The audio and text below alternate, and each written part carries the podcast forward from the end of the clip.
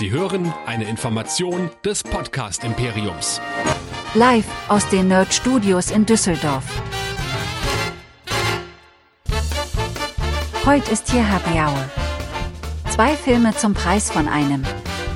Hier kommt Nerdizismus, die Podcast-Show von Nerds für Nerds.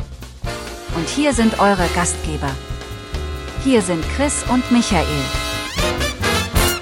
Herzlich willkommen bei Nerdizismus, dem Podcast für Nerds und Cosplayer. Heute mit einer kleinen Hybrid-Folge. Wir werden sprechen über lange Filme und mal wieder über vielleicht den dritten Teil unseres Content-Rants. Mein Name ist Chris und mit mir dabei Nerdizist Michael. Ich grüße dich. Hallihallo, und ich bin jetzt völlig verwirrt. Ich dachte, wir wollten über Wetten, das sprechen. Ich habe heute, in der, also ich höre ja wirklich sehr gerne den Supernasen-Podcast von Mike Krüger und äh, Thomas Gottschalk. Also der ist zwar ist der gra- auch so verbittert wie in der, der letzten ist, Folge? Ja, pass auf, der ist, der ist, also der, dieser Podcast ist grausam produziert, weil die immer so Jingles zwischendrin haben, die lustig sein sollen, und das ist, die, die sind super nervig, ja. Aber mhm. wenn natürlich die beiden so über ihre Geschichten aus dem Showbiz erzählen, dann hat das einen gewissen Unterhaltungswert, den ich als Kind, der mit den beiden halt groß geworden ist, auch wenn ich diese Supernasenfilme und so jetzt nie so mochte, aber mein Gott, doch bisher in den achtzigern um die beiden auf gar keinen Fall drum rumgekommen, finde ich das natürlich sehr unterhaltsam. Mhm. Ich habe erst von, seiner Absch- von seinen Abschiedsworten gehört, und den ersten Teil gehe ich ja noch mit, wo er dann so gesagt hat, okay, wenn dem jetzt die Redaktion die ganze Zeit die Gäste erklären muss, wer das ist, dann macht es keinen Sinn mehr, kann ich voll und ganz verstehen.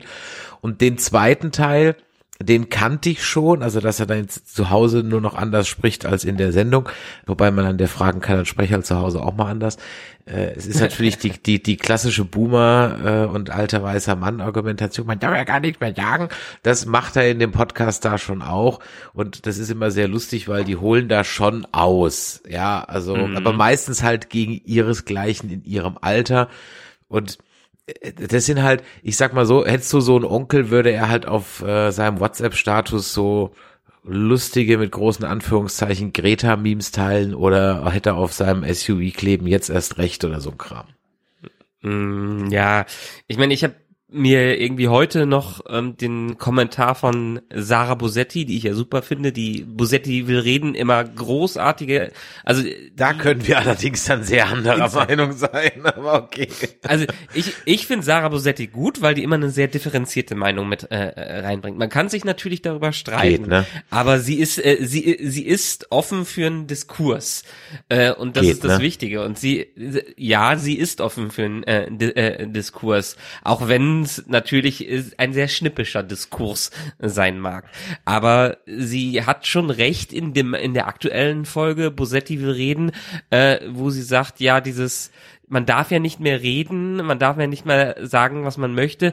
Das sind meistens die Leute, die das sagen, die wenig Widerspruch in ihrem Leben bisher bekommen haben oder gefühlt wenig Widerspruch. Also das sind die, die immer im Rampenlicht standen und immer auch gerne rausgehauen haben. Und jetzt, wo vielleicht eine andere Generation, die andere, leicht andere Gefühle ge- gegenüber gewissen, ja, Begrifflichkeiten, gegenüber gewissen Aussagen hat und wo die Welt so ein bisschen weitergewandert ist, wo die jetzt Widerworte geben, wo, sagen wir mal, sie meinte jetzt, äh, wo früher ganz Deutschland dem Gottschalk an den Lippen hing und heute einfach die junge Generation manche Sachen etwas anders äh, sieht, äh, fühlen sich diese Menschen dann direkt gecancelt oder irgendwas anderes. Und ich finde diesen äh, d- diese Sache, dass sie meint, dass es oft, ähm, dass jemand einfach nur nicht gewohnt war, Widerspruch zu be- äh, bekommen, und wir heute in einer Zeit, äh, Zeit sind, wo schnell Widerspruch aus der Öffentlichkeit kommen kann, äh, finde ich als Aussage gar nicht so verkehrt, als ich ein bisschen drüber nachgedacht habe. Das ist richtig, aber da hast du jetzt ernsthaft die Bosetti für gebraucht, damit du dir den Richter kommst? Nein, aber sie fasst das immer so sehr eloquent zusammen. Mhm. Und, ähm, okay, in dem Punkt, in dem Punkt bin ja. ich ja sogar bei ihr. Aber es war ja, wie ich heute festgestellt habe, ja nicht nur das, mhm. das ging ja noch weiter. Also, äh, da gab es zum einen erstmal die Geschichte mit dem, mit dem Kind im Rollstuhl. Ja, wo er so wirklich so so einfach in ich ich ich kenne diese Sätze, weil es natürlich mhm. genau die Sätze sind, die meine Mutter zweiundachtzig auch sagen würde. Und also die Phrase Rollstuhl ja. gefesselt und welche Krankheit hast du denn? Ja. Und, und, und so weiter. Ja. Ich, ich, ich hadere mit mir, ob man das, also sagen wir es mal so, eine Person wie Thomas Gottschalk müsste sich eigentlich darüber oder müsste darüber informiert werden, weil da gibt es ein Team dahinter und so weiter und ähm, da vergibt man sich auch als alter weißer Mann nichts, wenn man auf diese Phrasen verzichtet und auf diese Fragen, finde ich jetzt. Ja. Voll, vollkommen richtig. Ich glaube, dass Gottschalk jemand ist, der, nein, der ist ja immer, der ist immer eine Rampensau gewesen. Der hat immer das gemacht, was ihm Spaß gemacht hat und er hat, ist ja auch immer so aufgetreten, wie er versucht. Er ist halt so ein typischer alter Moderator gewesen, wie diese Moderatoren von früher gewesen sind. Er war so eine Zwischengenera- äh, Zwischengeneration. Zwischen- er war ja schon frech äh, für die Alten. Also einen coolen genau, Kampf hätte er, er sowas war, halt nicht gefragt, aus Höflichkeit. Vielleicht hätte er genau, es er gedacht, war, aber hätte es halt nicht gefragt. Er war ja in den achtzigern so der Rebell, der da hingegangen ist, aber war dieser Rebell, also er ist die, diese typische achtziger, neunziger Moderationsrampensau, die dabei äh, dabei ist, die einfach eine Fernsehpersönlichkeit ist und das ist in Ordnung. Was mich so ein bisschen wundert an diesen Aussagen ist, er ist ja jetzt nicht jemand, der zwanzig Jahre weg war und dann wiedergekommen ist und dann plötzlich nichts mehr so sagen darf. Der Kerl ist die ganze Zeit im Fernsehen, bei R T L und Co. Der hat immer irgendwelche Shows mitgemacht, von Superstar bis seine Sachen, die der mit Jauch hatte und jetzt auch noch wieder im Podcast, weil er auch in einem sehr jungen Medium äh, unterwegs ist, was ja gar nicht so fern ist von seinem Radio, wo er früher mal gestartet, gestartet ist. Aber ähm, auch selbst die letzte offizielle Sendung, gut, der hat die letzten drei Jahre äh, Jahre gemacht, aber die letzte offizielle Sendung war zweitausendelf. Das sind dreizehn Jahre, die jetzt, wo die Welt sich natürlich weitergedreht hat, aber er ist ja nicht, er stand ja nicht still dabei.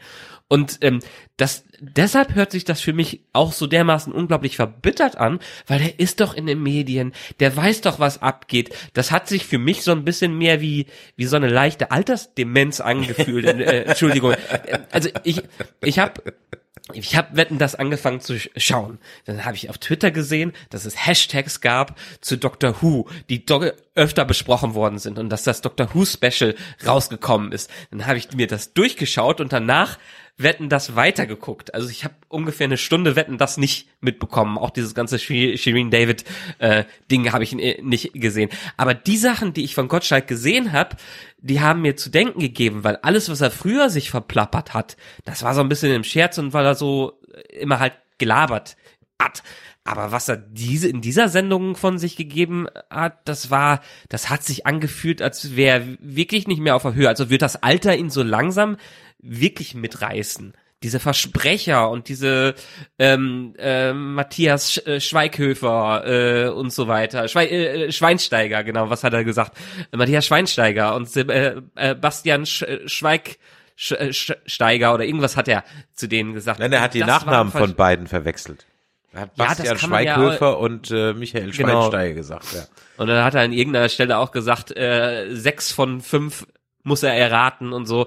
Also die Sachen, die können charmant rüberkommen und die sind ja auch charmant und wir versprechen uns ja auch g- g- gut genug. Ich verspreche mich ja sehr, sehr viel. Ähm, aber f- bei ihm hat sich's angehört, als hätten wären die, was war ist er, zweiundsiebzig oder vierundsiebzig mhm. Jahre, die er ist, dass die so langsam an ihn rankommen. Also das kann ich jetzt als Podcast-Hörer von den Supernasen jetzt nicht sagen, aber ich weiß natürlich nicht, wie heftig der bearbeitet ist, logischerweise. Mhm. Von daher kann ich es dann natürlich nicht sagen. In dem, was gesendet wird, merkt man es nicht. Ich bin bei dir, respektive bei der Bosetti, dass ich das mal sage, dass es natürlich dahingehend schon so ist, dass es natürlich wirklich Personen sind, die halt nie Widerspruch ertragen haben oder mussten und das hat sich natürlich heute geändert. Das schlägt natürlich aber auch in die andere Richtung. Ich merke es ja ab und zu bei Content Creators auf YouTube, wenn die irgendwo Stellung zu was nehmen. Ich weiß gar nicht, worum es letztens wieder ging. Ach, ich glaube, um den Beef mit der Shuyoka und irgendjemand anderem. Das ist natürlich auch in der Tat schon ein Sprech gibt in gewissen Gruppen. Also wenn ja. du in so einer linken aktivistischen Bubble unterwegs bist, dann hast du einen gewissen Sprech drauf, mit dem du jederzeit mit jedem Satz auch alle in deiner Bubble schön vergewisserst, dass du immer noch brav bei der Stange bist. Ja, das sind dann eben so äh, Cis-Männer, weiblich gelesene Personen, ähm, Mainstream, bla. Also da gibt's so gewisse Keywords, die musst du halt immer regelmäßig bringen, ja, damit deine eigene Community dich nicht lyncht. So, und äh, ja. so, das heißt, die, und, und ganz ehrlich, das ist schon ein bisschen das, was der Gottschalk da gesagt hat. Für, das gilt nämlich für die auch. Ja, also sag mal, in so einer, in so einer, sagen wir, nehmen wir, nennen wir es jetzt mal, linken Woken-Bubble, ja, hab da mal eine etwas differenziertere Meinung zu Transpersonen. Gut oder schlecht, will ich gar nicht sagen, aber glaub, da bist du aber, aber da geh, so schnell kannst du gar nicht gucken, so. Ja, also ich das bin, passiert bin, ihm bin halt ich auch. Völlig, ich bin, bin natürlich, ich bin natürlich bei ihm, dass, dass er das auf einer anderen Ebene meint. Ja, er meint halt, ich kann meine mhm. Stammtischparolen nicht mehr raushauen. Aber dass wir ja. im Moment in einer, in einer Zeit leben, wo es einfach, vielleicht auch schon immer, und es wird halt nur präsenter durch Social Media und, und die Allgegenwart, weil jetzt halt jeder Depp was ins Internet packen kann, ja. Vielleicht war es halt auch schon immer so. Aber, dass es da so gewisse Gruppen gibt, ähm, die ihren eigenen Sprech drauf haben, mit dem sie sich immer wieder vergewissern, dass man auch schön bei der Stange ist, was dann auch wieder eine Art Sprachpolizei ist. Äh, das, das ist, das, das kann man, glaube ich, nicht von der Hand weisen. Und äh, ich, ich denke, das geht in beide Richtungen. Es geht ins extreme rechte und extreme linke Spektrum, weil in beiden Ecken wird wenig Gegenmeinung zugelassen und mhm. wenig Diskurs. Und der Diskurs ist oft vergiftet. Ähm, aber gleichzeitig bin ich auch der Meinung, dass das durch die Medien so unglaublich hochgeschaukelt wird in manchen Bereichen, ähm, dass es einfach nur die äh, Schock-Value ist, dass es einfach ein, eigentlich gar nicht so schlimm ist. So wurde an vielen Stellen immer geredet, es ist viel öffentlicher geworden und dieser öf- öffentliche Diskurs ist einfach deutlich krasser äh, geworden. Wenn sich so ein paar Leute, die sehr viel Einfluss haben, über etwas beschweren und dann Millionen von Followern äh, denen helfen, irgendwen, naja, aus seiner Position ra- raus rauszubringen, dann ist das natürlich extrem, extrem. Aber auch hier wieder von den Leuten, die heutzutage gecancelt worden sind, ist vielleicht der oder wo man sagt, dass die gecancelt worden sind, ähm, ist der einzige, der wirklich nicht mehr wiedergekommen ist, so ungefähr Harvey Weinstein.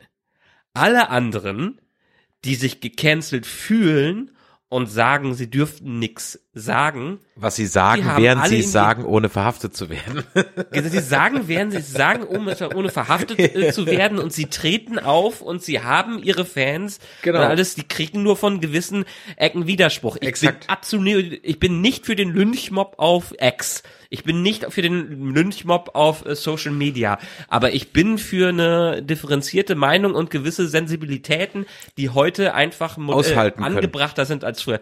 Genau. Und wenn so ein Gottschalk früher in den achtzigern und neunzigern ähm, einen Star oder einen vielleicht Unbekannteren auf den, aufs Bein gepackt hat und die keinen Widerspruch gegeben hat, weil sie in einer Show ist, die gerade zwanzig Millionen Leute schauen, dann kann man das nachvollziehen. Und wenn dann heute eine Shirin David da äh, ist, die eine unglaubliche Fanbase hat und die in Social, äh, sozialen Medien richtig erfolgreich ist, dann hat die endlich mal die Macht, da was gegen zu sagen. Naja, was heißt gegen zu sagen? Also auch das, ich meine, ich fand's ja schön. Also sich das nicht gefallen ist zu schon lassen, klar, schon klar. Ich meine, ja. sie, sie, das ist ja, ich hatte vor ein paar Wochen, war ich auf einer äh, äh, Reise und hatte auch ein, ein ähnliches Gespräch über ein äh, genderneutrales Klo, was in einem Café war. Mhm. Und ich habe mir einen Spaß draus gemacht, als dann eine Dame sich darüber schon blockierte und so weiter. Und ich habe einfach nur gefragt, immer so, warum? Also was wird dir denn jetzt weggenommen? Ja. Und die mhm. redeten sich dann wirklich, das merkten sie dann doch irgendwann selber, dass sie sich eigentlich argumentatorisch jetzt gerade voll in die Ecke geredet haben. Und ich habe einfach nur gefragt, mhm. ja, wieso und was fehlt dir denn dann und was wird dir denn weggenommen und so weiter. Ähm, äh, sie waren dann irgendwann, haben sie gemerkt, okay, ich habe mich jetzt eigentlich moralisch diskreditiert in, und, und bei diesem Thema, ja, aber ich komme mhm. da jetzt nicht mehr raus und ich muss jetzt drauf beharren, um mein Gesicht nicht zu wahren. So, mhm. äh, das, das ist so diese eine Sache, die man dann natürlich, dass die Leute dann so haben. Und die Shirin David hat ja nicht eher nichts anderes in Anführungszeichen gemacht. Sie hat ja auch nur gefragt, warum. Und ich ja. kann natürlich den, ich glaube auch, und das muss ich jetzt aber halt auch sagen. Also das ist eben das, was ich sagte. Es gibt halt die eine Seite, die sich davon sofort angegriffen fühlt. Der Klassiker mhm. ist ja, wenn man dann ähm, Menschen mit offensichtlichem äh, migrantischen Hintergrund halt äh, dann eben fragt, wo kommst du denn her? Das kann man sicherlich auch höflicher verpacken, aber äh, ich interessiere mich halt durchaus, also ich würde diese Frage heute nicht mehr so stellen, aber trotzdem mhm. würde ich jemand fragen, wo seine Wurzeln herkommen. Ich würde es halt inzwischen so fragen, ja, aber es interessiert ja. mich und ich glaube auch, dass die meisten Menschen diese Frage erstmal aus Interesse gestellt haben und nicht sofort auch mit rassistischem Hintergrund, wie es er heute sofort ja. jedem unterstellt wird. So, habe ich jetzt schon wieder was gesagt? Shit, schon geht, Shitstorm geht schon wieder los. Weil die Frage ist ja so. Und ich glaube halt, dass in der in der Wahrnehmung, ich das noch eben kurz sagen darf, in der Wahrnehmung eines Thomas Gottschalk, ja, eine Shirin David in der Oper nicht stattfindet. So.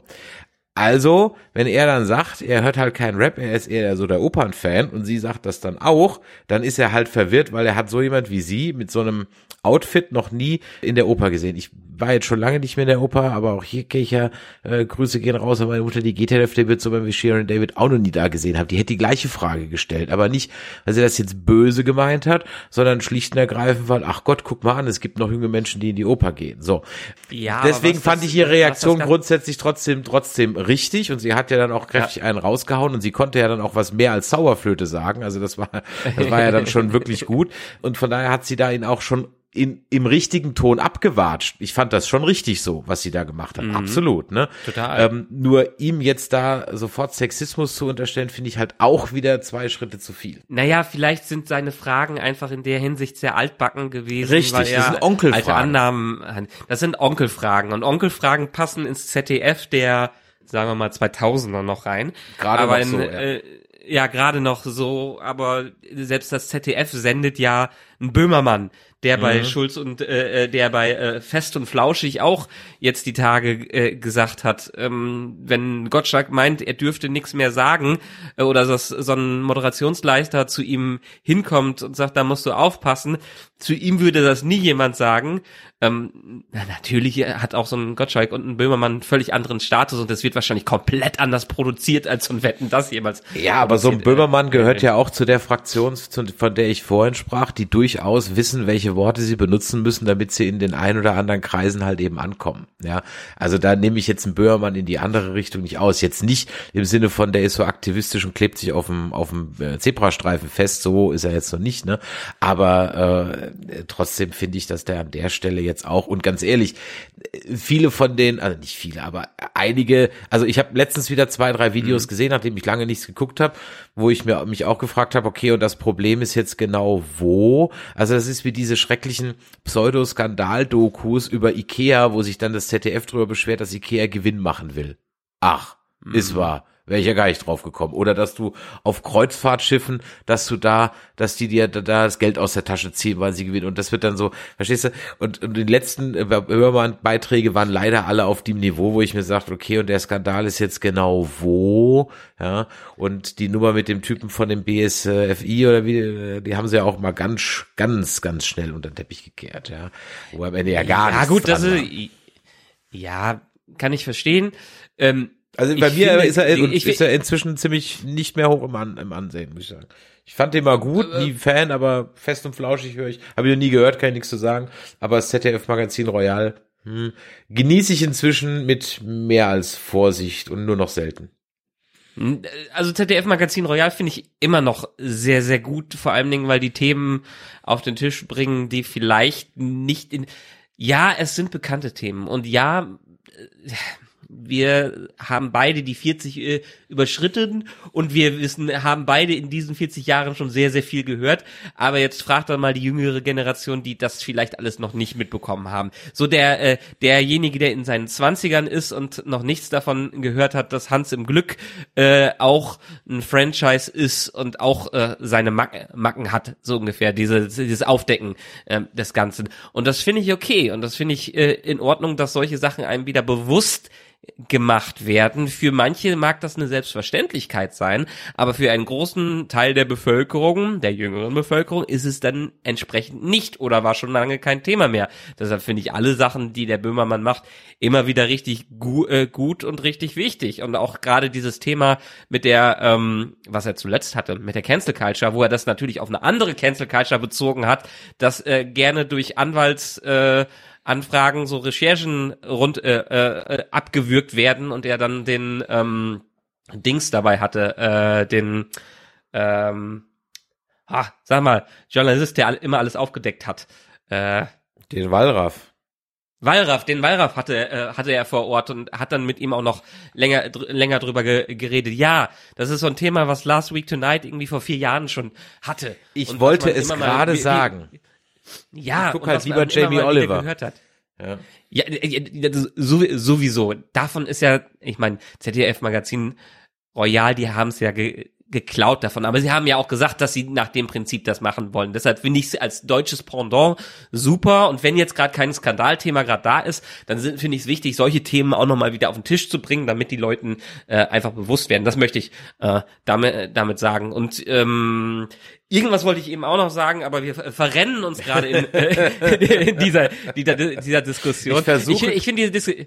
Ich finde die Diskussion schon ja super und wir haben ja dann an vielen Stellen durchaus äh, unterschiedliche Standpunkte äh, dem, dementsprechend, auch wenn die nicht so krass auseinandergehen. Ich bin weiterhin großer Fan und ich bin wahrscheinlich auch noch mehr in der linken Bubble unterwegs, als äh, als als du es bist. Deshalb ist meine Meinung da schon sehr in der Richtung ge- äh, geprägt, aber ich versuche einfach ähm, auch ein offenes Ohr für gewisse andere Dinge äh, zu haben und ich glaube, das ist das Wichtige, dass man einfach ein offenes Ohr und eine offene Meinung äh, für ge- gewisse Sachen hat, dass man nicht festgelegt ist. Ja, es gibt gewisse Zustände und äh, Dinge, die sind krass und da lässt man in Richtung zum Beispiel A f D nicht mit, diskus- mit sich diskutieren, dass das einfach eine rechtsextreme Partei ist und so, aber es gibt auch äh, Dinge, die einfach so, so ein bisschen Grautöne vertragen können und ähm, in dieser Grautondiskussion, die gibt es oft in der Öffentlichkeit leider nicht mehr und diesen Diskurs sollte man wieder mehr fördern, dass nicht alle sich hinter äh, Mauern barrikadieren und äh, dann, dann nur noch auf ihren Standpunkten beharren. Ja, das das ist so. Also da würde ich mich ja im Grunde genommen auch verorten. Tendenziell bin ich schon eher im konservativen Lager zu Hause. Aber es gibt halt eben auch Punkte, wo ich dann eine andere Meinung habe. Also ich bin zum Beispiel ganz klar dafür, dass die Schuldenbremse abgeschafft gehört, weil der Staat nicht wie eine wie ein, wie ein Haushalt, also wie ein, ein, ein, eine Familie oder ein Unternehmen wirtschaften muss, sondern halt anders sein muss. Mhm. Das ist eine ganz und gar nicht konservative äh, ein, äh, Einstellung. Also ich finde, man kann halt eben auch so ein bisschen ähm, da Mischformen auch haben und sich seine Meinung selektiv raussuchen, je nachdem, wie das Thema ist. Ich empfehle an der Stelle, ähm, da doch einfach mal, wenn es mal kommt, vielleicht äh, im Z D F-Info oder auch, äh, ich weiß nicht, wie der entsprechende A R D-Kanal heißt, oder einfach mal auf YouTube sich mal eine beliebige Tagesschau von neunzehnhundertfünfundachtzig zu sehen. Irgendeine. Ist wurscht. Mhm. Du wirst überrascht sein, dass es eigentlich mehr oder weniger die gleichen Themen sind. Es sind wirklich ja. die gleichen Themen. Es sind Einwanderung, respektive Flüchtlinge, es ist irgendwas in Nahost, äh, es ist irgendwas mit Russland. Ja, es sind de facto die gleichen Themen. Und ich finde, das beruhigt irgendwie, also mich zumindest. Ja, mich beruhigt es irgendwie, weil ich mir denke, ah, die waren halt aber wir wissen, was bekannt. Danach gekommen ist. Wir wissen, dass der Fall der Mauer Einheit danach und, und genau, ist. Genau, und dann war mal zwanzig Jahre, war es mal halbwegs ruhig. Ja, in dieser Zeit bin ich, ich, ich bin in der, in der glücklichsten Zeit, die Deutschland seit Ewigkeiten hatte, überhaupt aufgewachsen. So friedlich wächst keine Generation äh, mehr wieder auf und das ist auch so ein bisschen das, das Problem. Aber ja, von damals weiß man einfach, dass es bergauf geht.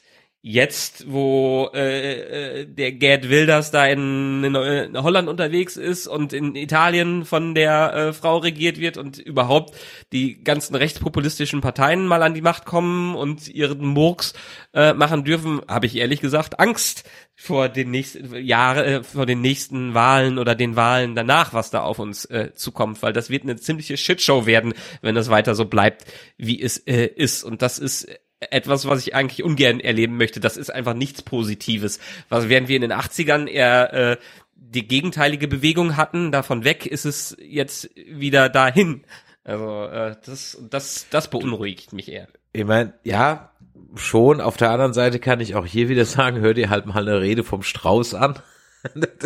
Das ist, das ist halt auch nur eine AfD-Rede von heute.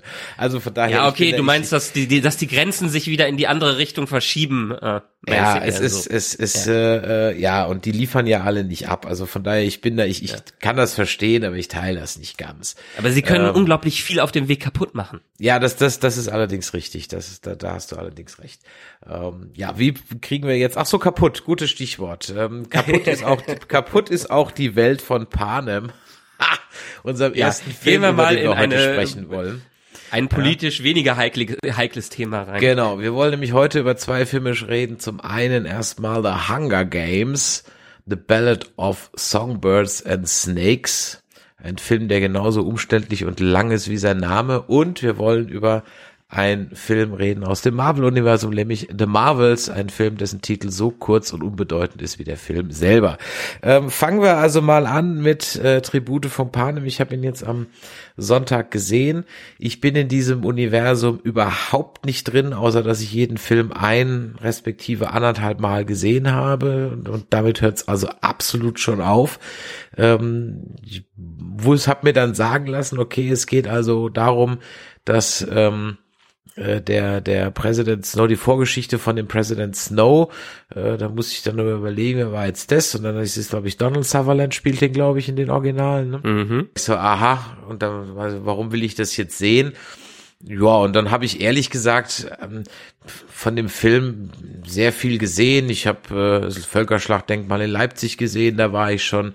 Landschaftspark Duisburg war schön, auch mal wieder so zu sehen. Ja, fährt man ja auch nicht ab und zu mal hin, dann Berliner Olympiastadion. Also irgendwie, die waren recht viel, sind die rumgekommen. Ähm, das ist wie so eine Oper, die ich langweilig finde, aber ich kann dann zumindest mich an den Kostümen erfreuen. Also ich musste die zweieinhalb Stunden, ich will jetzt nicht sagen, so überstehen, aber ja, ich war jetzt eher nicht so angetan. Was ist denn dein Eindruck gewesen von dem Ganzen? Ich bin kein Fan, ne, ja. von dem Ganzen. Ne? Ich bin da neutral reingegangen. Für, für Buchleser mag das eine Offenbarung gewesen sein. Kann ich nichts zu sagen. Ich habe damals, als der erste Film rauskam, und das war ja die Zeit, wo mit Harry Potter und Co. alle versucht haben, große Franchises aufzubauen. Mhm. Ähm, und ich habe mir damals die Bücher durchgelesen, nachdem ich, glaube ich, den Trailer von dem ersten Film gesehen habe. Ich bin mir gar nicht mal mehr sicher.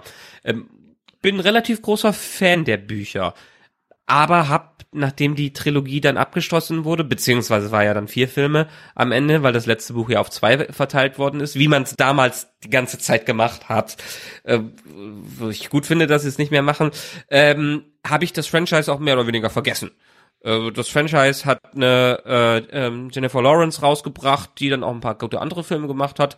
Ist super, aber ist nett. Also die Bücher finde ich durchaus deut, finde ich deut, wie immer deutlich besser als die Filme, und das sind auch einfach Young Adult äh, Novels, die sich immer wieder gut lesen lassen, weil man sie einfach durchrocken kann.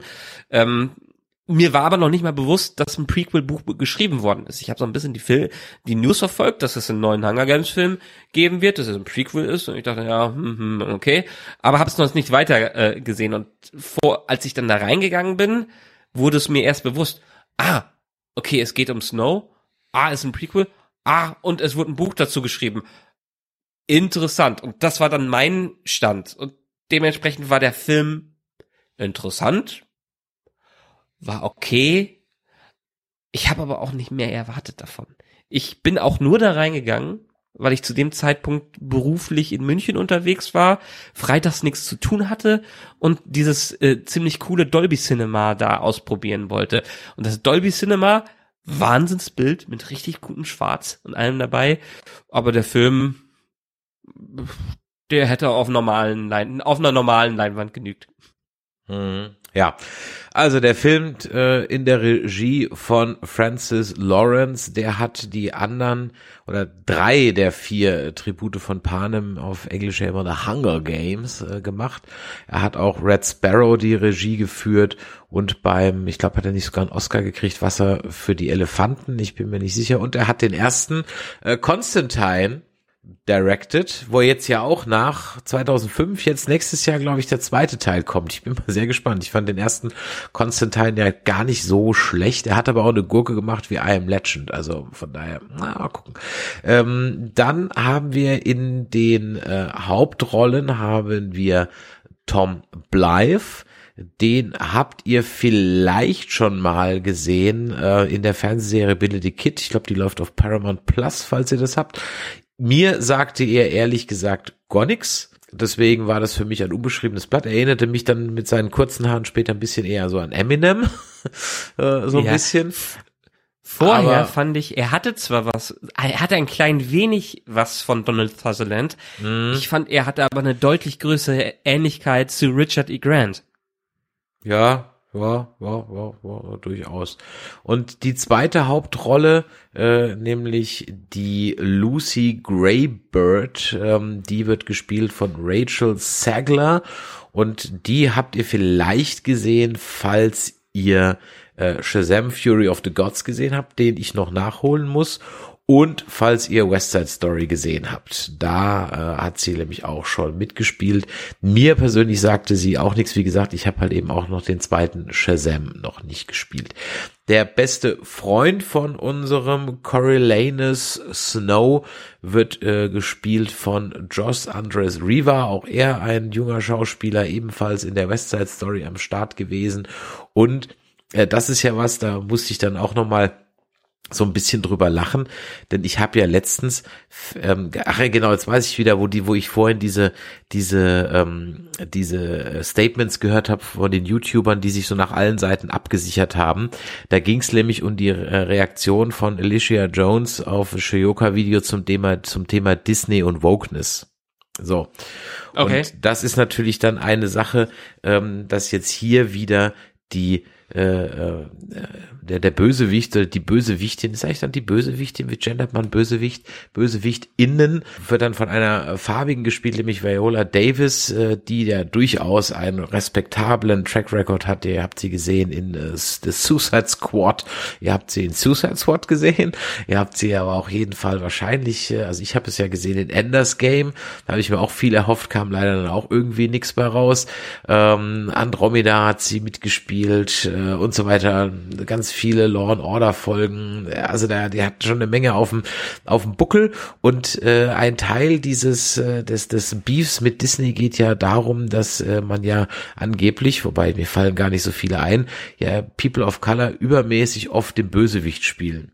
Wie jetzt hier in diesem Film auch. Es ist also, Menschen triggert, könnte das triggern, dass sie also hier einen Bösewicht mit einer People of Color besetzt haben. Mir ist es ehrlich gesagt gar nicht so aufgefallen und dann habe ich ganz viel durchgezählt und bin trotzdem nicht auf viele schwarze Bösewichte gekommen. Aber okay, anscheinend ist das ein Ding. Ähm, sie spielt die und ähm, dann haben wir noch Peter Dinklage. Geht ja auf People of Color, nicht nicht nur Schwarze, sondern ja, aber, ja, People of Color. Ne? Ja, aber auch da fallen mir dann nicht viele ein. Also kannst du ja im Geiste schon mal durchzählen. Dann aber Peter Dinklage, ähm, der natürlich, den brauchen wir glaube ich nicht weiter vorstellen. Und ähm, Peter Dinklage spielt wieder...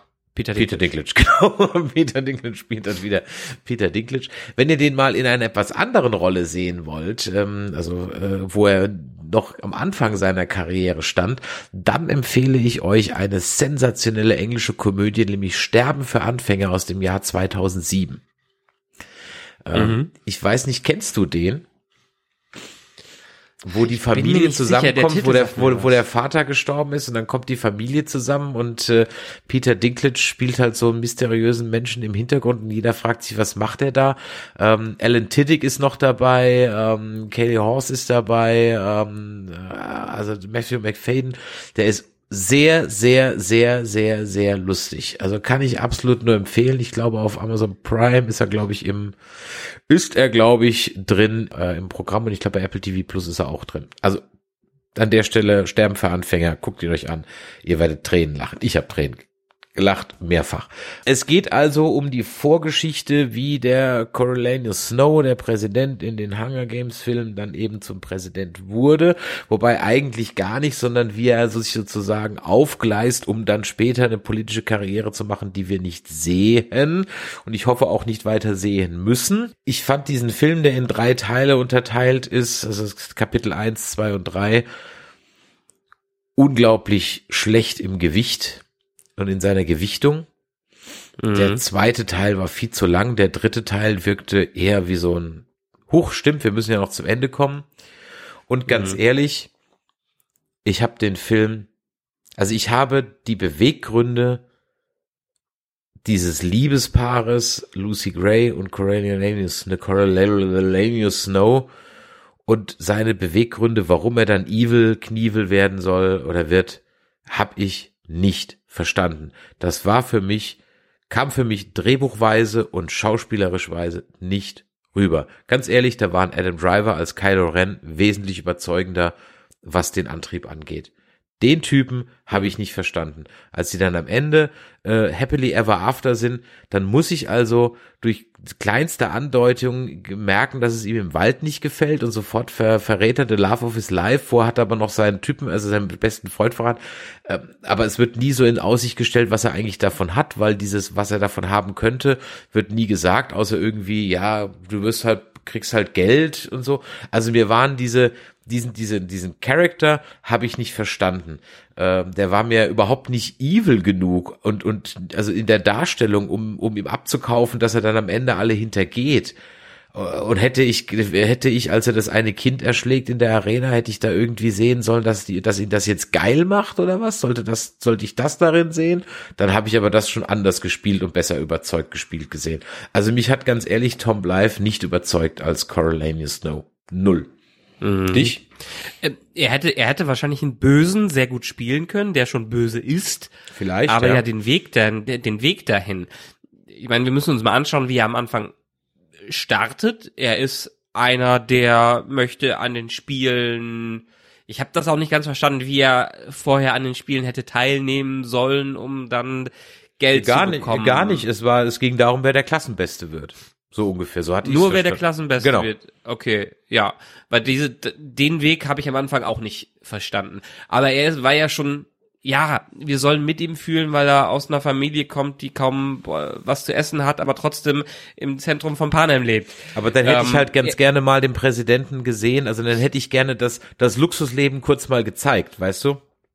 Genau, genau. Das wird, das wird insinuiert dadurch, dass wir ja das in den anderen Filmen schon mehr oder weniger gesehen haben. Aber ja, wir sehen einen durchaus sehr arroganten Hauptcharakter, der auf dem hohen Ross ist und dann durch ein Tribut, durch die Tributin äh, auf den Boden der Tatsachen zurückgeholt werden soll, um sich in sie zu verlieben, um die Spiele, äh, die er pushen wollte und die er durch neue Regeln auch gefährlicher gemacht hat, ähm, und zu seinem Vorteil nutzen wollte, wie er die dann vielleicht verachtet und dagegen arbeitet, dass seine Tributin durch das Ganze durchkommt. Also es ist eher, es deutet mehr auf eine eine Journey hin, wo er gegen die Spiele Exakt. sein wird, aber er ist ja am Ende nicht gegen die Spiele, er macht weiter mit, äh, dann wird er bestraft, natürlich für die Dinge, die er macht, äh, dass es Konsequenzen gibt, ist auch okay, und dann folgt er der Liebe, wo man denkt, wow, ja, er folgt der Liebe, er äh, schlägt diesen Weg ein, er geht nur für sie dahin und gibt alles auf, dann trifft er sich, dann kommen sie relativ schnell zusammen. Und wo ist jetzt der Twist, mhm. der dann am Ende ihn böse werden lässt wieder, weil er gibt ja sein ganzes Sein dafür auf, er hat sein ganzes Sein riskiert und er möchte seinen Freund vor schlimmen Dingen bewahren und deshalb verrät er ihn. Das hat für mich auch nicht mehr an. Also es ist so eine, eine komplette Diskrepanz zwischen dem, was das Drehbuch ihn haben, wie das Drehbuch ihn haben möchte und wie er am Ende agiert. Weil er agiert nicht, als wäre das die Liebe seines Lebens. Er agiert nicht, als wäre das sein bester Freund. Er geht einfach nur hinter denen her und trägt seinen Schein vor sich her. Und auch, dass er jetzt, auch, auch dieser völlige, wie du gerade schon gesagt hast, die Szene im Wald, wo die eigentlich zusammen geflohen sind. Sie haben den großen Schritt gemacht. Sie sind schon fast in Freiheit. Und nur, weil in dieser blöden Hütte da die Mordwaffe zu finden ist und sie weiß, dass das die Mordwaffe ist. Sie wusste doch schon vorher, was er gemacht hat. Genau, sie war ja ich dabei. Versteh, ich verstehe es nicht. Man, man hat nicht die Brüche zwischen denen gesehen. Man mhm. hat nicht das gesehen, was dazu hinführen kann, dass er sie verrät, dass sie ihn verrät. und dass es am Ende genauso kommt, wie es kommen muss. Es ist so ein bisschen, das Drehbuch möchte, dass er wieder am Ende im Panem landet. Es möchte, dass er der Bösewicht wird, aber sie geben ihm keinen äh, organischen Weg dahin. Dieses Organische fehlt dem Ganzen auch einfach. Ja, also wenn ihr glaubt, dass der Weg von Anakin Skywalker zu Darth Vader schon holprig und ziemlich konstruiert war, dann habt ihr den nicht gesehen, ja. Vor allem, weil ich halt dann eben so dachte, zwischenzeitlich, als es dann plötzlich dann, also diese Man sieht erst so ein bisschen das, sag ich mal, so sein, die, die Vorbereitung der, der, der, der Hunger Games. Die Hunger Games sind einschaltquotentechnisch eher noch eine Null. Keiner will sie mehr gucken, weil die Leute halt auch angewidert davon sind.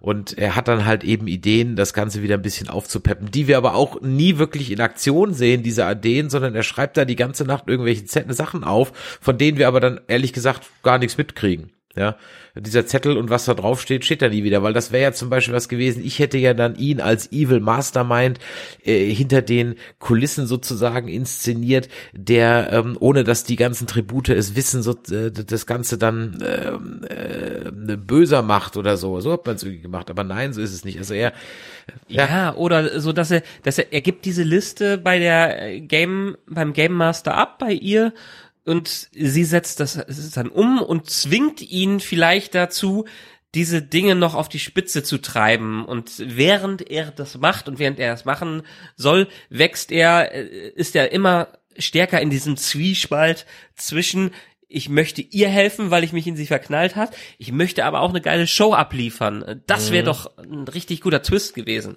Ja, zum Beispiel. Und nachdem also diese Vorgeschichte dann weg ist, kommt also ein überlanger zweiter Mittelteil, wo es also praktisch eine reine, wo wir dann die Fernsehshow sehen, wie die zwölf oder vierundzwanzig Tribute dann eben gegeneinander kämpfen und sich gegenseitig den Garaus machen. Auch hier hätte man schöne dramatische Elemente reinbringen können, dass er vielleicht irgendjemand ähm, rettet oder dann eben halt jemand umbringen muss. Also er bringt ja auch jemand um, aber halt irgendwie aus anderen Gründen. Zum Beispiel hätte man ja auch bei der Lucy Gray ja durchaus, ich dachte ehrlich gesagt, dass das, ähm, das Kind mit dem Down-Syndrom, dass das das Giftwasser trinkt und dass sie sich das nicht verzeihen kann. Ja, irgendwie solche Sachen. Aber am Ende trinken es dann doch bloß die, die eh schon als böse dargestellt wurden oder als die Unsympathen. Da war es halt dann auch egal, ja. Ja, ähm, dieser Teil ist unglaublich lang, ähm, oder zumindest kommt er einem sehr lange vor. Und dann kommt der dritte Teil, wo also die Lucy dann das gewonnen hat, ähm, und man dann sozusagen, und er sich dann, er wird dann strafversetzt, äh, lässt sich dann eben in ihren Distrikt dann da versetzen, damit er, ja, warum eigentlich? Ja, damit er doch mit ihr zusammen sein kann, ja, äh, ja. oder wie auch immer. Oder er hofft, sie da zu sehen, ähm, und äh, ja, und dann entspinnt sich da so ein bisschen so eine Love Story out of nothing, die vorher schon schon so leicht angeteasert wurde, aber auch nicht wirklich überzeugend, weil welchen, warum, ja, und genau wie du gesagt hast, man glaubt, er gibt dann alles für sie auf und plötzlich macht er eine völlige hundertachtzig-Grad-Wendung und denkst so, hä, wo kam das denn jetzt her? Vor allem, weil du halt auf die Uhr guckst und denkst so, hm, viel Zeit habt ihr aber nicht mehr, um ihn jetzt wieder zu rehabilitieren und zurück nach, äh, in die Hauptstadt zu bringen. Und dann war ich schon so mhm. kurzzeitig unterwegs und dachte, boah, nee, machen die da jetzt zwei Teile draus, ernsthaft jetzt, ja, ähm, was sie dann jetzt nicht machen. Aber es war jetzt nicht so, dass ich den Film, ich, ich saß da jetzt nicht und da war jetzt nicht Kopf-Tischplatte oder so, aber ich saß halt echt so relativ unbeteiligt drin. Also mir war der Typ egal, mir waren eigentlich alle da drin egal. Ähm, ja, und ganz ehrlich, Viola Davis als Doktor Volumina Gall, das war halt auch irgendwie so eine Mischung aus Blofeld und ähm, wie heißt die aus Ein Königreich für ein Lama? Ja, also es war halt, ganz ehrlich, die war extremst cartoonisch, ähm, und hat mich jetzt halt auch nur so bedingt überzeugt als Bösewicht in diesem, ja. in diesem Film. Also alles in allem, die schauspielerische Leistung hat mich ehrlich gesagt, außer äh, von Rachel Zegler, hat mich dann niemand vom Hocker gehauen. Und ähm, denn, ja, ich habe diese Wandlung nicht verstanden, ich habe diesen Film nicht verstanden. Ich weiß aber, dass das Forever Nerd Girl, mit dem ich ja drin war, ähm, die fand den Film durchaus gut und sagte, der wäre sehr nah am Buch dran. Und vielleicht ist natürlich wieder so, wenn du so ein Sekundärwissen von dem Buch hast, dann werden dir natürlich Dinge auch klarer, die aber dann als Nicht-Buchleser definitiv nicht funktionieren. Und ähm, was mich dann immer wieder auch noch aus dem Film rausgeholt hat, war, aber das ist natürlich dann nur was für den, speziell für den deutschen Zuschauer ist, es wurde ja sehr viel hier in Deutschland gedreht, ich hatte es ja vorhin schon gesagt, Völkerschlachtdenkmal, ähm, ähm, Äh, dann hier Landschaftspark in, in, Duisburg. in Landschaftspark Duisburg. Wir haben in Düsseldorf gedreht, in Hattingen, also gerade hier im Ruhrgebiet extrem viel. Und wenn man es halt kennt, sieht man es halt auch. Ähm, was mich dann halt ja, rausgeholt hat. Ja, ich doch mal darüber. Was, ja, ich, ich, ich, ich mal darüber. Aber ich frage mich halt, weißt du was, du bist ja hier der... der was der, meinst der, du, wie oft... Äh, Was meinst du, wie oft in Filmen in Chicago für New York Logisch. verkauft wird? Vancouver meistens. Die Leute, die ja, ja, da klar. wohnen, ja, äh, die die Leute, die da wohnen, die werden wahrscheinlich dauernd rausgerissen aus dieser Realität. Jetzt hat's uns mal erwischt. Schon gut.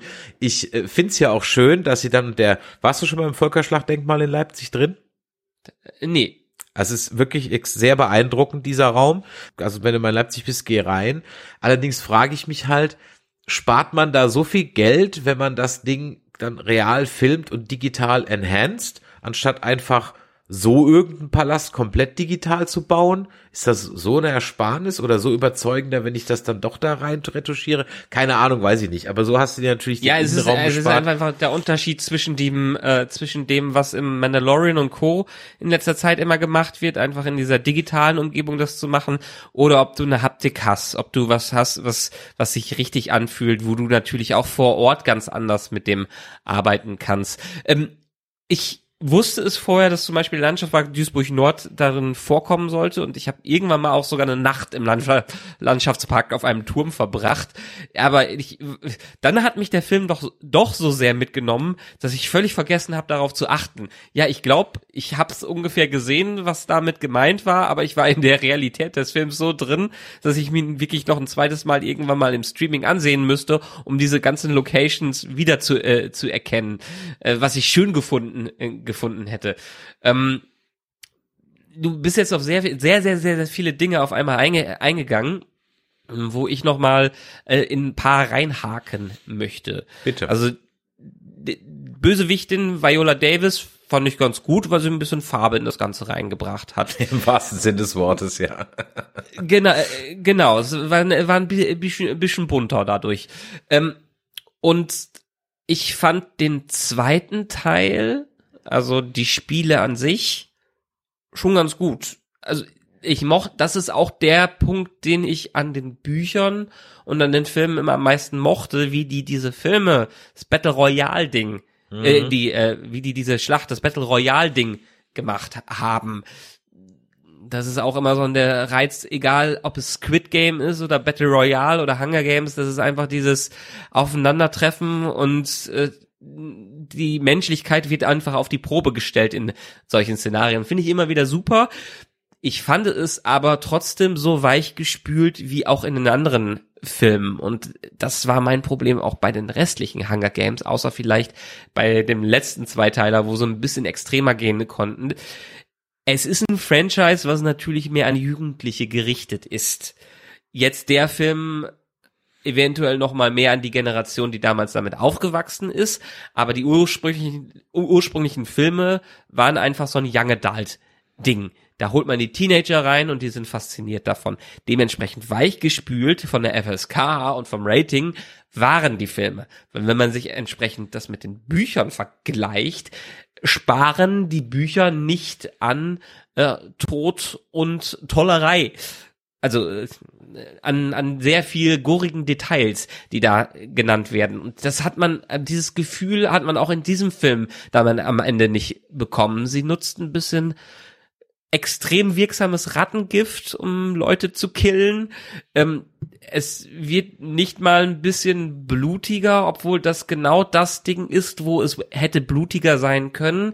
Und das hat mich enorm enttäuscht, beziehungsweise nicht enttäuscht, es war am Ende auch genau das, was ich erwartet habe, weil genau mit diesen Erwartungen bin ich in den Film am Ende reingegangen, aber so ein R-rated Hunger Games Film wäre schon etwas, was auch die Tension und die Stakes deutlich erhöhen könnte, was einfach auf dem Spiel steht bei dem Ganzen, und das hat man in all den Filmen nicht genug gespürt, äh, gespürt, dass deren die das Tri- Leben der Tribute auf dem Spiel steht und teilweise auch das Leben sogar der Mentoren, die sich gegen das System in Panem wehren. Das kriegt die Susan Collins in den Büchern wunderbar hin, dieses Gefühl zu schaffen.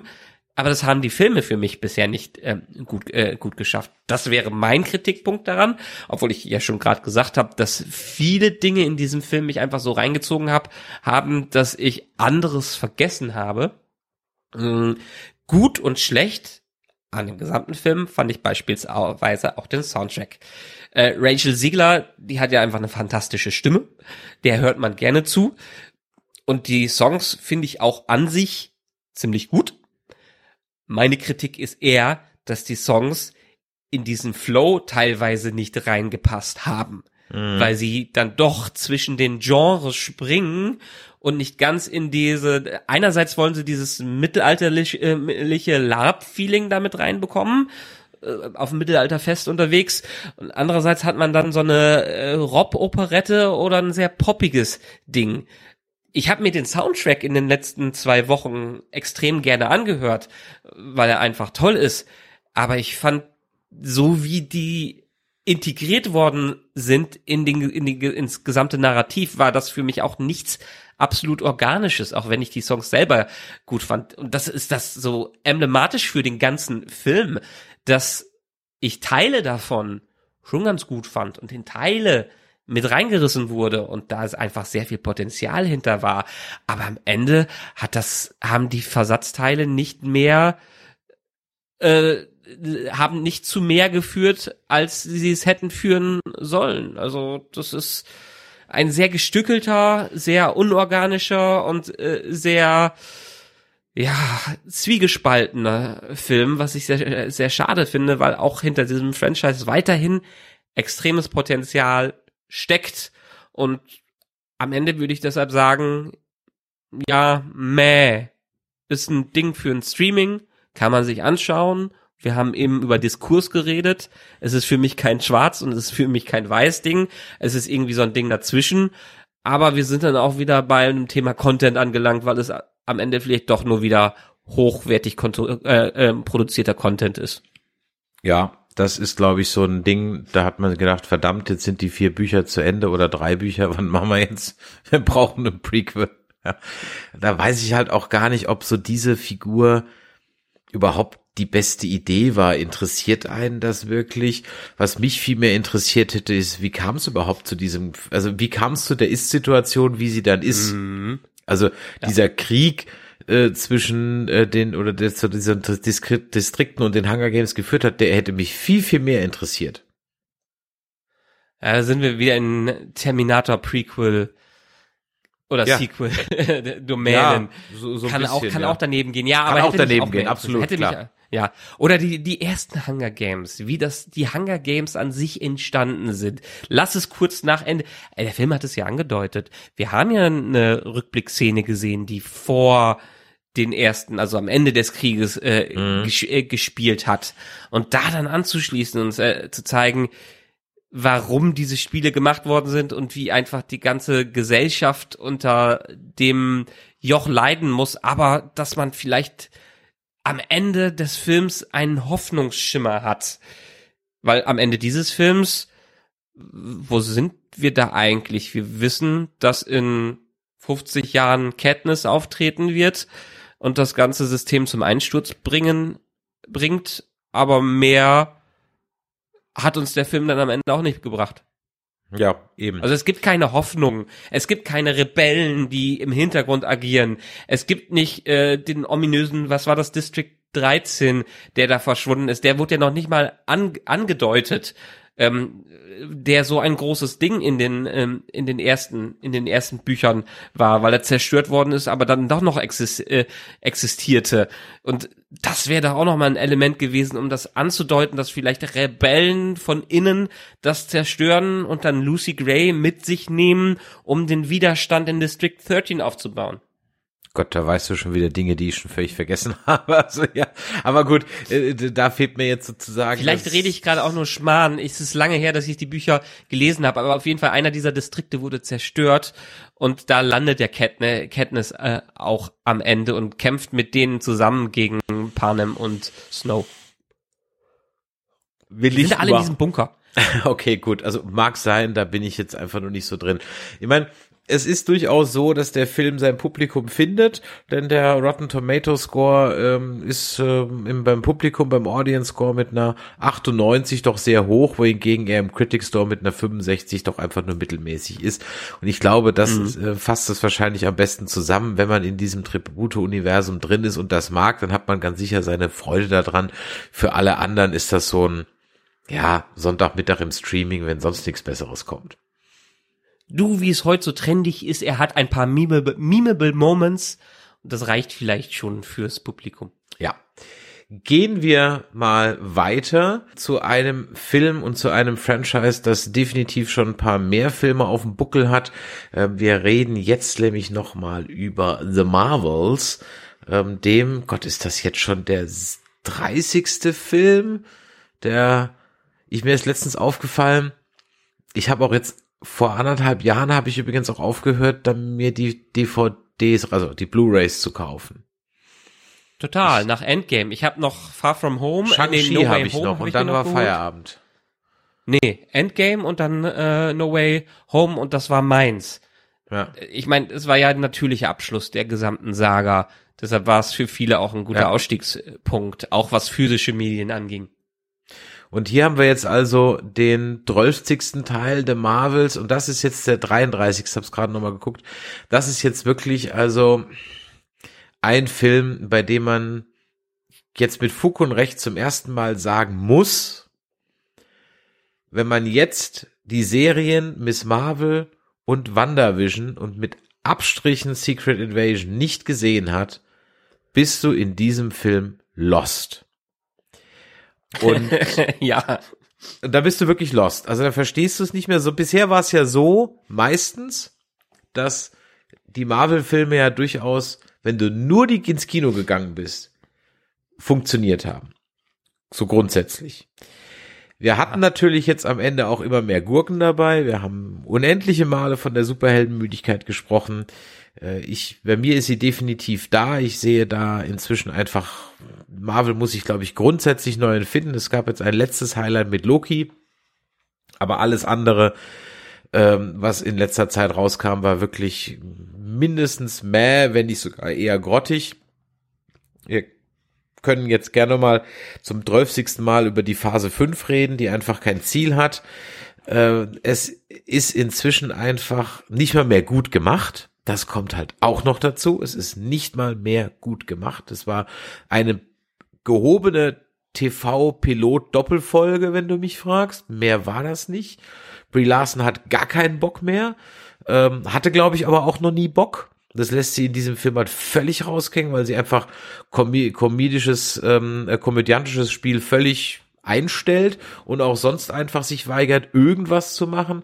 Und die einzige äh, Person, die in diesem ganzen Film mein Highlight war, ist mal wieder, und ich mag sie und ich mochte ihre Serie, ist äh, Iman Vellani als Miss Marvel, als Kamala Khan. Der Rest, mhm. der Rest war, wie die letzten Filme auch, mit den Guardians mal als Ausnahme, ein zweieinhalbstündigen, weil der geht nicht so lange, der geht nur hundert Minuten, Gott sei Dank endlich mal.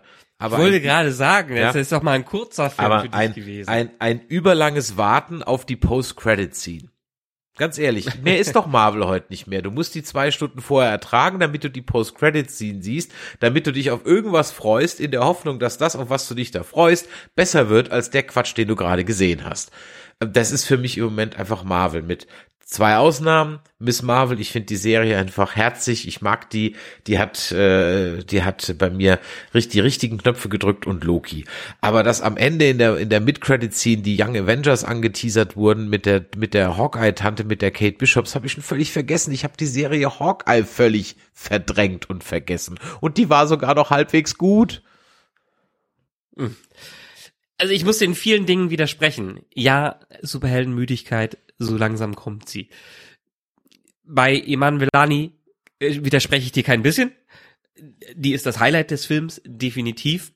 Aber aus meiner Sicht hat der Film endlich mal wieder ein Payoff geliefert.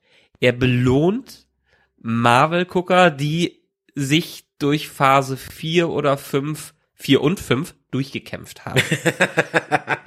Ja, aber das ist doch ja, keine Auszeichnung. Ist, nein, nein, nein, nein, nein. Es ist, es ist, also wir müssen, wir müssen sagen, wir sind jetzt mittlerweile schon auf einem sehr niedrigen Niveau, was den Standard von Marvel-Filmen betrifft. Und das mag aktuell okay sein. In einem Kontext von Phase zwei oder Phase drei wäre dieser Film wahrscheinlich sehr untergegangen, weil er ein Standardfilm da gewesen wäre. Er ist aber untergegangen, ist wenn man die, sich die Zahlen anguckt. Ja, gut. Kom- kom- komplett. Ja, in, in, in meiner Wahrnehmung. Okay. In, in, in meiner Wahrnehmung, weil okay. ich hatte tierisch viel Spaß in diesem Film. Ich hatte sehr, so dermaßen viel Spaß in diesem Film. Ich habe vielleicht ganz viele Sachen einfach nur ausgeblendet, die dann daran nicht so schön waren. Und er war, wenn man drüber nachdenkt, unglaublich krass zusammengekattet. Ich weiß nicht, ob sie so viele Szenen rausgeschmissen haben, weil sie gesagt haben, das können wir dem Menschen jetzt nicht hundertzweiundvierzig Minuten äh, antun, lass uns den auf hundertacht Minuten runtercutten, dann macht vielleicht nicht mehr viel Sinn, aber er ist wenigstens actionreich. Vielleicht war das äh, die Motivation dahinter, aber er hat mich mit reingezogen. Von der ersten Minute an war ja wirklich Action da. Wir haben Stars da drin, die wir begleitet haben in WandaVision, in Miss Marvel, durch äh, Avengers und Captain Marvel am, äh, am Anfang, äh, die uns in den guten Zeiten von Marvel, und WandaVision war ja noch gute Zeit, wir mochten ja alle WandaVision, haben wir auch noch äh, viel drüber äh, geredet, und du mochtest dann auch Miss Marvel, also kommt es aus Produkten heraus ein Payoff, die wir sogar noch richtig gut fanden, fand ich, hat dieser Film einen dafür belohnt, dass man dabei geblieben ist und dass man vielleicht jetzt noch Marvel-Fan ist. Und er hat endlich mal die ganzen Sachen rausgeschmissen, dass wir uns zehn neue Leute merken müssen, dass wir in eine neue Welt eingeführt werden, dass wir uns schon wieder in einer anderen Ecke des M C Us befinden. Nee, er hat viele bekannte Dinge genommen aus diesen drei Welten, die wir äh, dort hatten, hat sie zusammengewürfelt, hat zwischendurch sogar noch Spaß gemacht, und Ich, ich musste viel grinsen in diesem Film, allein durch den Witz, der für mich endlich mal wieder funktioniert hat, der nicht so, ein, so eine Sad-Comedy war wie die Guardians, sondern einfach nur eine heitere Comedy, wie es früher auf Marvel-Niveau war. Ich fand die Special Effects, ehrlich gesagt, endlich mal wieder äh, on par mit dem, was vor vielen Jahren abgeliefert worden sind. Guardians of the Galaxy äh, ausge, ausgenommen, weil alles, was wir in den letzten Jahren bekommen haben, ja C G I-mäßig Murks war, weil einfach die Special Effects-Leute dahinter bis zum geht nicht mehr getrimmt äh, worden sind, fand ich die Effekte wiederum mal wieder glaubhafter und passender in diesem Film als, äh, sagen wir mal, was war jetzt zuletzt schlecht, Secret Invasion äh, mä- mäßiges. Und deshalb war es für mich eine Achterbahnfahrt, bei der ich gerne das Gehirn abgeschaltet habe, weil ich wusste, hey, die kenne ich, die spielen miteinander, die haben Spaß miteinander, oh, die sind auf einem Planeten, wo man singt, oh, die haben äh, einen, cool, äh, einen coolen Twist mit ihren Mächten da drin, wo die switchen, oh, das macht ja sogar Spaß, oh, ein Nick Fury darf mal wieder heiter sein, oh, die Familie von Kamala ist da, die äh, macht ja auch Spaß. Und dieses ganze Candy, diese ganzen Süßigkeiten haben mich so in einem High zurückgelassen, dass ich, nee, die ganzen schlechten Dinge gar nicht so aufgefallen sind, wie wenn man drüber nachdenkt, dass dieser ganze Songplanet absolut verschenktes Potenzial ist, weil die nicht mal kämpfen, wie sie singen, weil nicht mal eine ordentliche Gesangsnummer äh, drin ist, obwohl Brie Larson ja richtig gut singen ähm, kann, weil man dieses Potenzial hätte durchaus mehr ausschöpfen äh, müssen, weil die ganze Sache auf der Station von Saber von vorne bis hinten keinen Sinn gemacht hat, weil man nicht das Potenzial ausgenutzt hat, was dieses Wechseln von den Kräften bedeutet hat. Man hat ein paar kleine nette Action-Szenen gesehen, aber da hätte man ja richtig kreativ werden können, was Kampfszenen an anging. Aber das haben sie ja auch nicht gemacht. Also unglaublich viel, was richtig, richtig gut hätte werden können. Aber, wie ich gerade schon gesagt habe, ist mir nicht aufgefallen, weil die Dinge, die für mich funktioniert haben und bei denen ich gegrinst habe, den Rest meines Gehirns abgeschaltet haben und ich Spaß an dem Film hatte. Okay. Du musst aber schon zugeben, dass das hinten und vorne wenig bis keinen Sinn gemacht hat. Also der der MacGuffin des Films, dass Captain Marvel, Miss Marvel und Monica Rambeau, aka Photon, halt auf Basis von irgendwelchen Quanten, whatever, ihre Kräfte jetzt austauschen, wenn sie sie benutzen und deswegen halt immer Dimensions-Switches machen oder was auch immer, Ort und Zeit wechseln, ja. Das hat, das, es hat das, mir Spaß gemacht, was dabei rausgekommen aber es ist, ist. Das, das ist das, die Sache, das, deshalb hat es mich aber nicht gestört. Es wurde doch, also es wurde völlig willkürlich eingesetzt, also es gab überhaupt keine ja. Regel hinter diesem, hinter diesem Switchen. Also am Ende wird dir suggeriert, nicht, sie nee. hätten, genau, am Ende wird dir suggeriert, sie hätten es jetzt gemeistert, aber du sitzt als Zuschauer da und denkst so, hä, es passiert genauso random wie vorher auch, also hä, verstehe ich, ja. Ist vorher random passiert und jetzt auch, ähm, also das das ist, keine Ahnung, es hat immer dann funktionieren müssen, wenn der Kampf es wollte. Ich, ich kann auch bei dir bei den Tricks in einigen Dingen nicht mitgehen, also wenn Captain Marvel fliegt, dann hat's, ist es knapp über Christopher Reeves, um ehrlich zu sein inzwischen und ähm, ja, aber dieser Effekt Sets, ist leider, also Sets machen wir gar Problem, nicht mehr. Effekt. Ja, aber Sets machen ja. wir gar nicht mehr. Das heißt, wir schmeißen jetzt alles vor Volume. Also wir bauen einfach gar keine Sets mhm. mehr. Ja, das komplette Raumschiff war einfach nur noch Volume. Also, ja, nee, das ist für mich, das wie gesagt, als T V-Folge hätte ich es durchgehen lassen. Dann hätte ich es vielleicht sogar ganz gut gefunden. Als Kinofilm, wo man von mir dann auch nochmal zusätzlich Kohle für haben wollte, muss ich ganz ehrlich sagen, ähm, da sind wir jetzt einfach nur, wie auch bei den Serien, auf, auf Content, reinem Content-Producing-Level angekommen und der war leider noch nicht mal gut.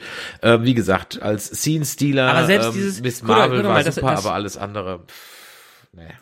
Also allein ganz, schon hätte ich mal wieder die Kree, schon x-mal, wie wie oft haben wir jetzt schon hier Conan der Zerstörer Kree gehabt? Ja, aber ich habe sie immer noch nicht dazu. verstanden.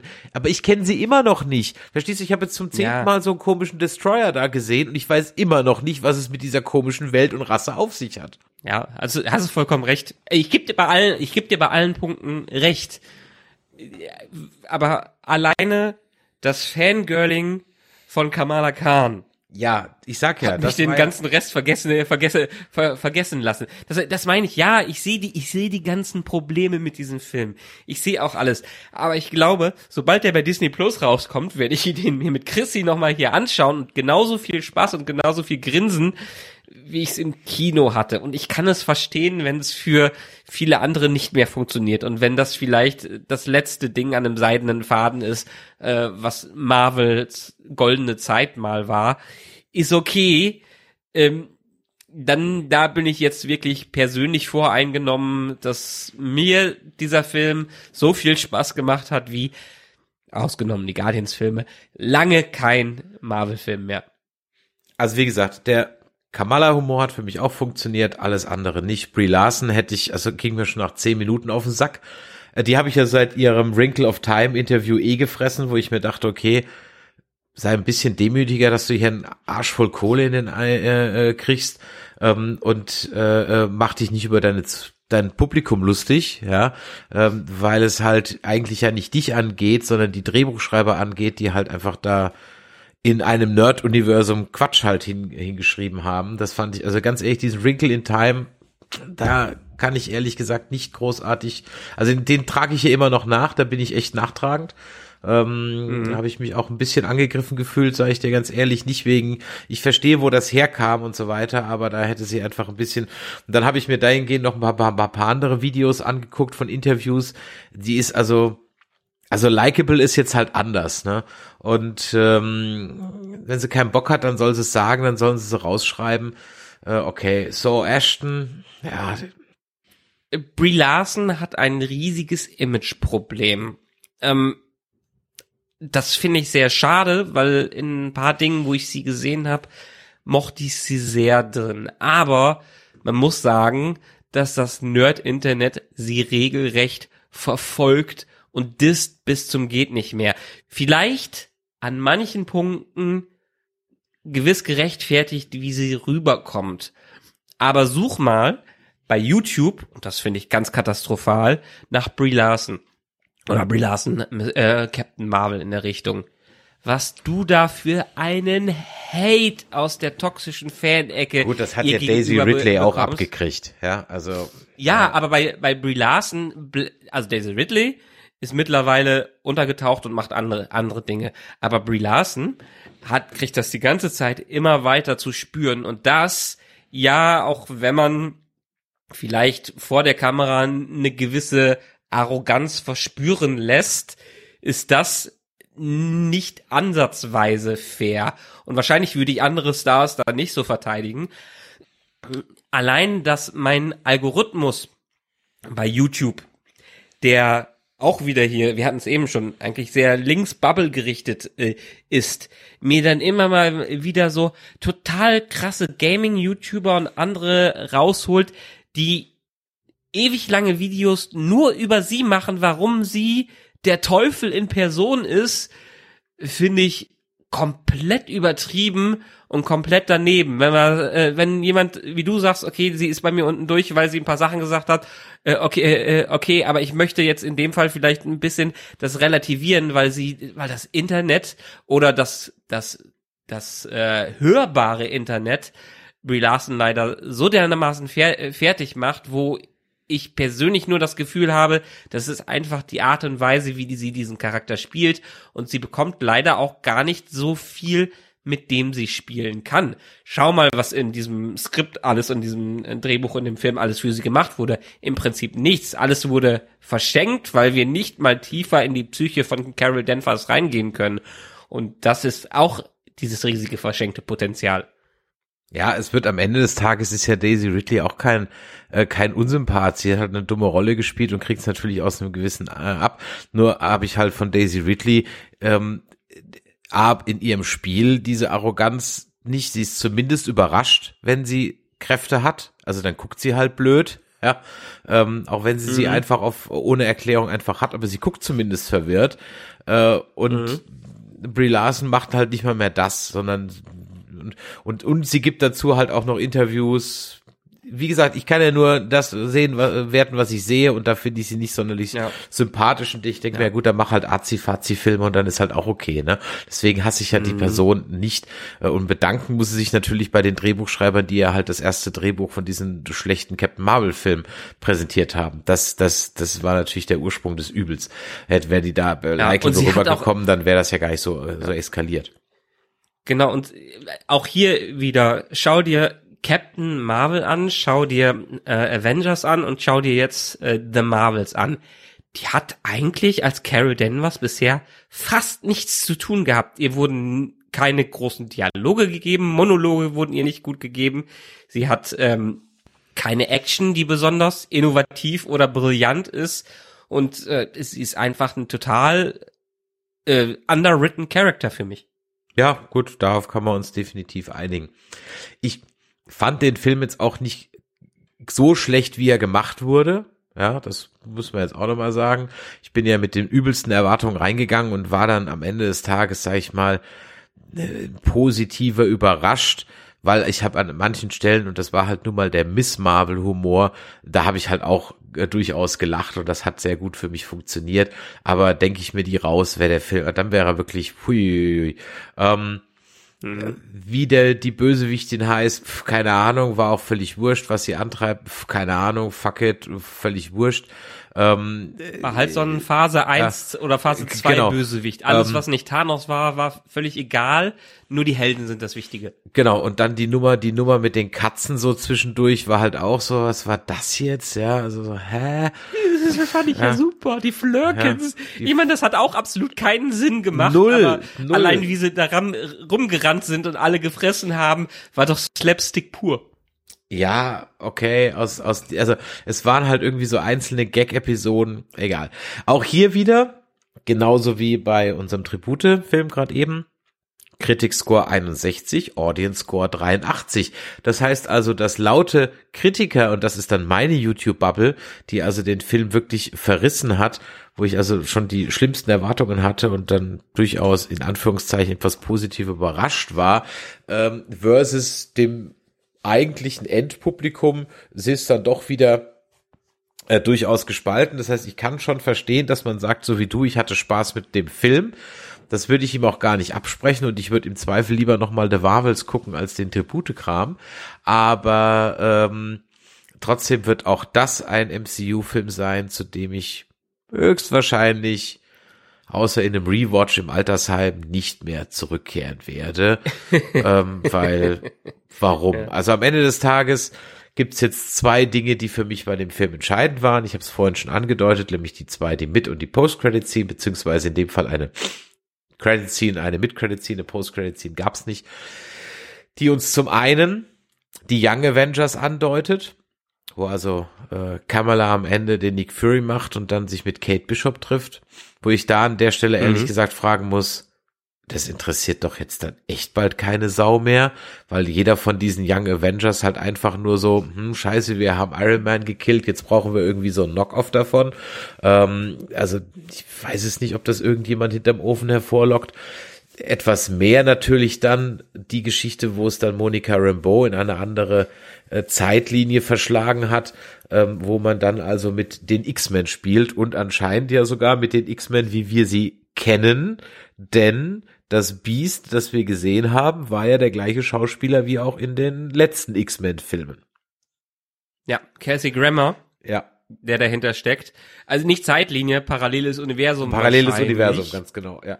Ja, auch das genau. ist übrigens ein ähm, Punkt, wo man halt sagen muss, ne, äh, die Kang-Geschichte und Multiverse und so, ah, auch da, glaube ich, machen die mal ganz schnell den Mantel des Schweigens drüber. Es soll ja, angeblich soll Kang ja durch Doktor Doom ersetzt werden. Ja, schön wär's. Ähm, ja, da sagen aber viele Fans, bitte nicht, weil Doktor Doom ganz anderes Potenzial noch, äh, ganz anderes Potenzial noch hat. Seit Jahren bin ich Galactus. Was war denn eigentlich mit den ähm, Eternals? Mit dem Bösewicht aus den Eternals, ja. Der ist auch weg. Auf der Erde muss doch so ein riesiges Eternal-Ding darum, es interessiert auch keine Sau mehr, ne? Also Eternals wird auch mhm. so, ah, und der ganze Mystic Knight oder Dark Knight oder wie auch immer, der ganze Kram, White Knight, whatever, das ist alles weg, ne? Hier der Oscar Isaacs, ja, du, alles so, alles so völlig weg, ne? Deshalb sag ich keine ja. Sau mehr. Wir, Deshalb hat mir Marvels ja auch, Marvels ja auch gut gefallen, weil wir endlich mal ein Payoff hatten und nicht nur ein Setup, was wir jetzt irgendwie vier Jahre gefühlt hatten. Wann war Endgame raus? Ich glaube zwanzig neunzehn oder so in der Richtung. Das ist auch schon ein paar Jahre her. Was ich gerade noch sagen wollte, wo ich bei den Fantastic Four drauf kam, äh, da werden wir ja auch unseren Mandalorian wiedersehen. Pedro Pascal nimmt das ganze Internet ein und spielt jetzt im Fantastic Four Film Reed Richards. Aber kann mir denn bitte mal einer sagen, an welcher Stelle in diesem Endcredits jetzt die Fantastic Four geteasert wurden? Das habe ich nicht gesehen. Nein, ähm, aber es führt ja in das, das Ganze, ich bin jetzt nur wegen Doktor Doom äh, da drauf. Ja, ja, weil, weil ich halt gelesen habe, die Überschrift Post-Credit-Scene teasert die Fantastic Four an. Und ich so, hä, wo, wann, habe ich was nie mitgekriegt? Ja, ähm, das also nur auf jetzt so einer Meta-Meta-Ebene. Eben, genau, T- für mich auch. Teaser Deadpool drei an, weil Deadpool drei wird nächstes Jahr der einzige M C U-Film sein, der rauskommt. Es kommen noch so ein paar Sony-Nebenprodukte raus, die aber ja nichts mit dem M C U an sich zu tun Webb haben. Missus Webb zum Beispiel, ja. Boah, dieser Trailer, der ja. äh, Blendnis in Person, so ungefähr. Das, das ist auch wieder so, so null acht fünfzehn. So generisch, ge- exakt, generischer geht es nicht. Exakt, ja. Genauso wie Blue Beetle, den ich überhaupt nicht mehr angeguckt habe. Ja. Äh, nee, ich auch nicht. Ja. Aber in Deadpool drei wird ja wahrscheinlich, so sagen es Gerüchte, ein wenig das Bindungsglied sein oder warum die Mutants dann doch mit rüberrutschen. Allein, dass Hugh Jackman zurück ist und dass wir nochmal Wolverine sehen dürfen und dass wir wahrscheinlich noch einmal ein paar X-Men zu sehen bekommen. Ich glaube, dieser Film wird nur aus Cameos bestehen, nur aus Äh, Cameos und äh, improvisierten Witzen. Passt für mich, passt für mich auch schon. Äh, äh, äh, schauen wir mal, das wird das ein, einzige Produkt im Kino von Marvel nächstes Jahr sein. Wir werden ja noch ein paar Nebendinge bekommen, deshalb ist okay. Wenn das dann von The Marvels zu Deadpool weitergeht und wir dann mal in Richtung der Kang Dynasty kommen, passt für mich alles, äh, denn ja, jetzt könnten doch wieder ein paar spannendere Projekte daherkommen, als wir sie in den letzten Jahren zu sehen bekommen haben. Also ich bin ganz ehrlich der Meinung, dass ich das M C U grundlegend mal neu erfinden muss. Also das sowieso. Dieses Ding jetzt noch ewig durchziehen, hm, halte ich für keine gute Idee. Also da, glaube ich, muss jetzt mal ein deutlicher Cut, ein deutlicher Break her. Ich bin gespannt, wie und wann sie es machen wollen. Also es wird, es wird auch in den Medien alles trotzdem noch sehr aufgebauscht. Die sind relativ erfolgreich, die Filme. Die sind nicht mehr Endgame erfolgreich. Nicht jeder Film, Marvel-Film, wird mehr eine Milliarde Dollar machen. Und vielleicht hilft das ja auch mal ein bisschen Kreativität in das Ganze wieder reinzubringen. Aber ich bin völlig bei dir. Wir brauchen einen krassen Cut. Wir brauchen eine Neupositionierung. Wir brauchen eine Rekalibrierung des Ganzen. Wir brauchen eher eine Re- Revolution als eine Evolution des M C- M C Us. Vielleicht bekommen wir es ja. Geld ist ja Macht. Und vielleicht hat Geld hier die Nase vorne und sagt, ja, die Leute wollen was anderes äh, bekommen. Oder Geld äh, rennt es in den Abgrund hinunter und sagt, ja, wir müssen aber trotzdem noch ausreizen, weil wir keine Ideen haben. Und dann wird das M C U in äh, drei, vier Jahren begraben sein, um dann den nächsten Reboot hinzubekommen. Tja, es bleibt spannend. Was sind eure Gedanken zum ganzen M C U? Hat's euch jetzt auch erwischt? Seid ihr eingeschlafen? Geht ihr überhaupt noch rein? Geht ihr gar nicht mehr rein? Sagt ihr euch, ach, ist doch sowieso alles ein Heiligkeitsbrei? Oder feiert ihr in der Tat noch alles ab, wo einfach irgendein Franchise draufgepappt wird, weil ihr es vielleicht so gewohnt seid? Oder warum auch immer, weil ihr einfach rückgratlose Gesellen seid, die einfach alles abfeiern? Schreibt es uns an info at nerdizismus punkt de. Schreibt es uns in unsere Kommentarspalten auf äh, Spotify, wo ihr ja auch kommentieren könnt. Ihr könnt das Ganze natürlich auf Discord lassen. Ähm, auch das wird immer gelesen und ihr dürft uns natürlich auch eine WhatsApp schreiben und oder eine Sprachnachricht schicken. Das macht ihr an die null eins fünf zwei fünf neun sechs vier sieben sieben null neun. Noch einmal null sechs, äh, null, null sechs sag ich schon, null eins fünf zwei fünf neun sechs vier sieben sieben null neun, also WhatsApp oder Sprachnachricht. Wie haltet ihr es mit dem M C U? Ähm, wie geht's denn bei uns weiter? Äh, wir werden jetzt wieder ein paar Serien außer der Reihe uns mal anschauen. Ich möchte mir die Godzilla-Serie anschauen. Ich möchte mir Godzilla mhm. Minus One anschauen. Da wäre mal eine schöne Kaiju-Folge zu machen. Ähm, es geht ja. weiter mit For All Mankind. Da sollten wir vielleicht auch endlich mal was zu machen. Ich weiß, ein Hörer hier wird gerade einen kleinen inneren Reichsparteitag haben, wenn er das hört. Ähm, aber das habe ich hier fest vorgenommen über die Feiertage und dann natürlich auch The Walking Dead. Also von daher, uns geht der Content nicht aus. Und ich weiß, dass auch schon jemand Gesprächsbedarf angedeutet hat, nämlich Quo Vadis Star Trek. Auch darüber sollten wir mal sprechen. Ich habe gehört, ähm, dass Masters of the Universe nächstes Jahr weitergeht. Das wird auch noch was. Und ein Superheldenfilm steht ja doch noch an. Der Aquaman ist da. Und äh, wollen wir doch mal gucken. Wollen wir den echt besprechen? Naja, der erste, der war ja halt so ein bisschen so ein schlechter Indiana Jones. Ähm, ich fand ihn okayisch, aber halt auch mehr nicht. Er war halt unglaublich zusammengeklaut an Ideen aus allen möglichen anderen Abenteuerfilmen. Äh, aber im Gegensatz äh, zu anderen, ich finde, ich, find, ich habe halt immer ganz gern Jason Momoa gesehen. Ich finde, der macht das halt ganz witzig. Also von daher, ich bin gespannt. Aber wenn ich es bei dem nicht ins Kino schaffe, dann ist es jetzt halt auch nicht schlimm.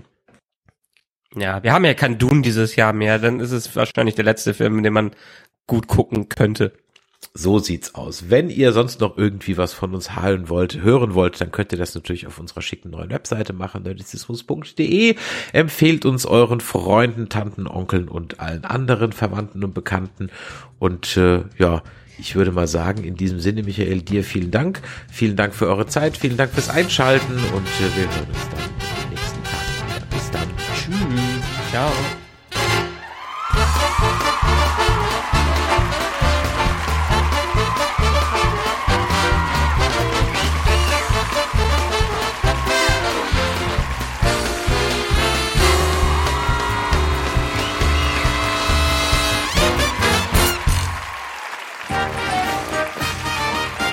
Eine Produktion des Podcast Imperiums.